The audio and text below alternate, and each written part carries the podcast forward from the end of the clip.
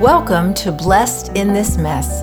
I'm your host, Lori Schlosser, and you're listening to episode number 25. Happy New Year, friends. I've taken some time off over the course of this holiday time to rest and to reflect. I celebrated Christmas with family and finally with extended family. It was so good to see faces we hadn't seen in a while. My family closed out the year talking about so many blessings, big and small, even in the middle of the hardest parts of 2022, and also about the lessons that we learned along the way. We take time to do that each year as we turn that calendar page. I hope you also had the opportunity to see family and to reflect and to think with gratitude on your last year. 2022 was memorable for me in so many ways. I realized it was the first time in 16 years that I did not provide direct care for someone in the family the entire year. That was kind of amazing. Uh, Mom passed away in July of 2021, and then our son, who's living with type 1 diabetes, is grown and flown, so he was not in the house in 2022. It was also the first year in 24 years in August that I did not help anyone pack a book bag. We had our last graduation from graduate school, and uh, both of our sons secured new jobs in their areas of giftedness, which was such a blessing. And both of them moved, so big changes there as well. Also, an incredible year for this podcast, for Blessed in This Mess. I was able to deliver 24 episodes, and uh, I had that interview on NPR, Community Voices, an article in the Illinois Times, a shout out in the Best of Springfield. Um, I was asked to speak a variety of places, including on Zoom to a Fortune 500 company. I didn't see that one coming. Also, was able to conduct some interviews with experts not only in Illinois for your benefit, but also from as far away as California and Florida. I'm really proud of the episodes we delivered.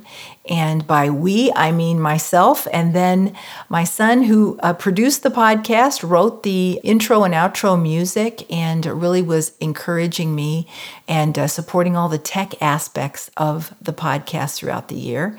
I really do believe we addressed some of the most relevant issues in senior care for family caregivers and for caregivers in general around the stress and anxiety, how important self care is, some tips for all those things.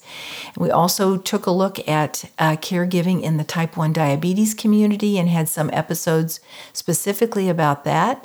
And I was so pleased that those episodes resonated with you. And I so appreciated your encouragement and the messages that you left with me after each of those episodes was released. So thank you so much for your support. The world in 2023 looks so different to me now. I, I hope you're sensing those positive changes too. It's less restricted overall. But I, I really do believe in many ways we are all in desperate need of real connection between people. We kind of got out of the habit, didn't we? And if we learned anything since 2020, I do believe it's that we were born to be in community with each other in person. And isolation or separation has really caused all kinds of collateral damage in so many areas. I don't think we have uncovered them all. I think it will be years before we uncover them all. We are better in person, seeing each other's faces, listening to each other's stories, problem solving together, holding space for each other, sometimes even holding hands with each other. Which brings me to my focus for 2023, my personal focus. In this new year, I believe my focus is to be on strengthening relationships. Now, I'm an extrovert, so I've kind of been out of my wheelhouse working from home with my only companion, this boom microphone that's attached to the corner of my desk. It's been reliable, but you know, it is just a microphone. I have learned so much and I have grown so much, but I definitely feel as though I'm being called to move out uh, from my home, outside of my comfort zone in some ways, and to strengthen relationships and work for causes that mean so much to me and do that in person. I'm not absolutely sure where I'm headed, but I'm convinced there will be faces to read, not just eyes, but the entire face, stories to hear, problems to be solved, and hands to hold. And frankly, a lot less pressure to post on social media, which I will also welcome because posting on social media and promoting the podcast, that side of the whole thing, has been my least favorite part of the entire experience. So, where does that leave us, you and me? Well, my website and the archive of Blessed in This Mess episodes will continue to be available on all the major streaming platforms in 2023. That is the beauty of podcasting, a lasting auditory footprint. Please continue sharing episodes with friends and family who might need some encouragement in the mess of their caregiving journey. And yes, you may listen to those episodes as many times as you would like, they will be out there. And I will continue to check for your messages on my website and on Facebook and on Instagram. And I'll be posting there some, just not as much as I have been. I'll leave you with this final thought as we look to the promise of a new year.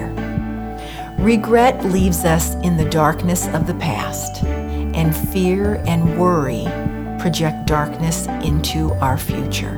None of that darkness is from God. I have definitely learned that in this last year more strongly than ever.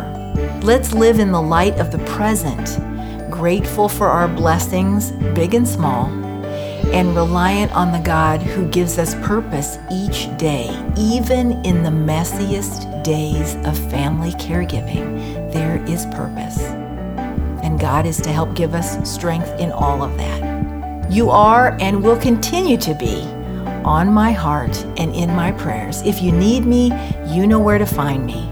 I sincerely hope to see you soon.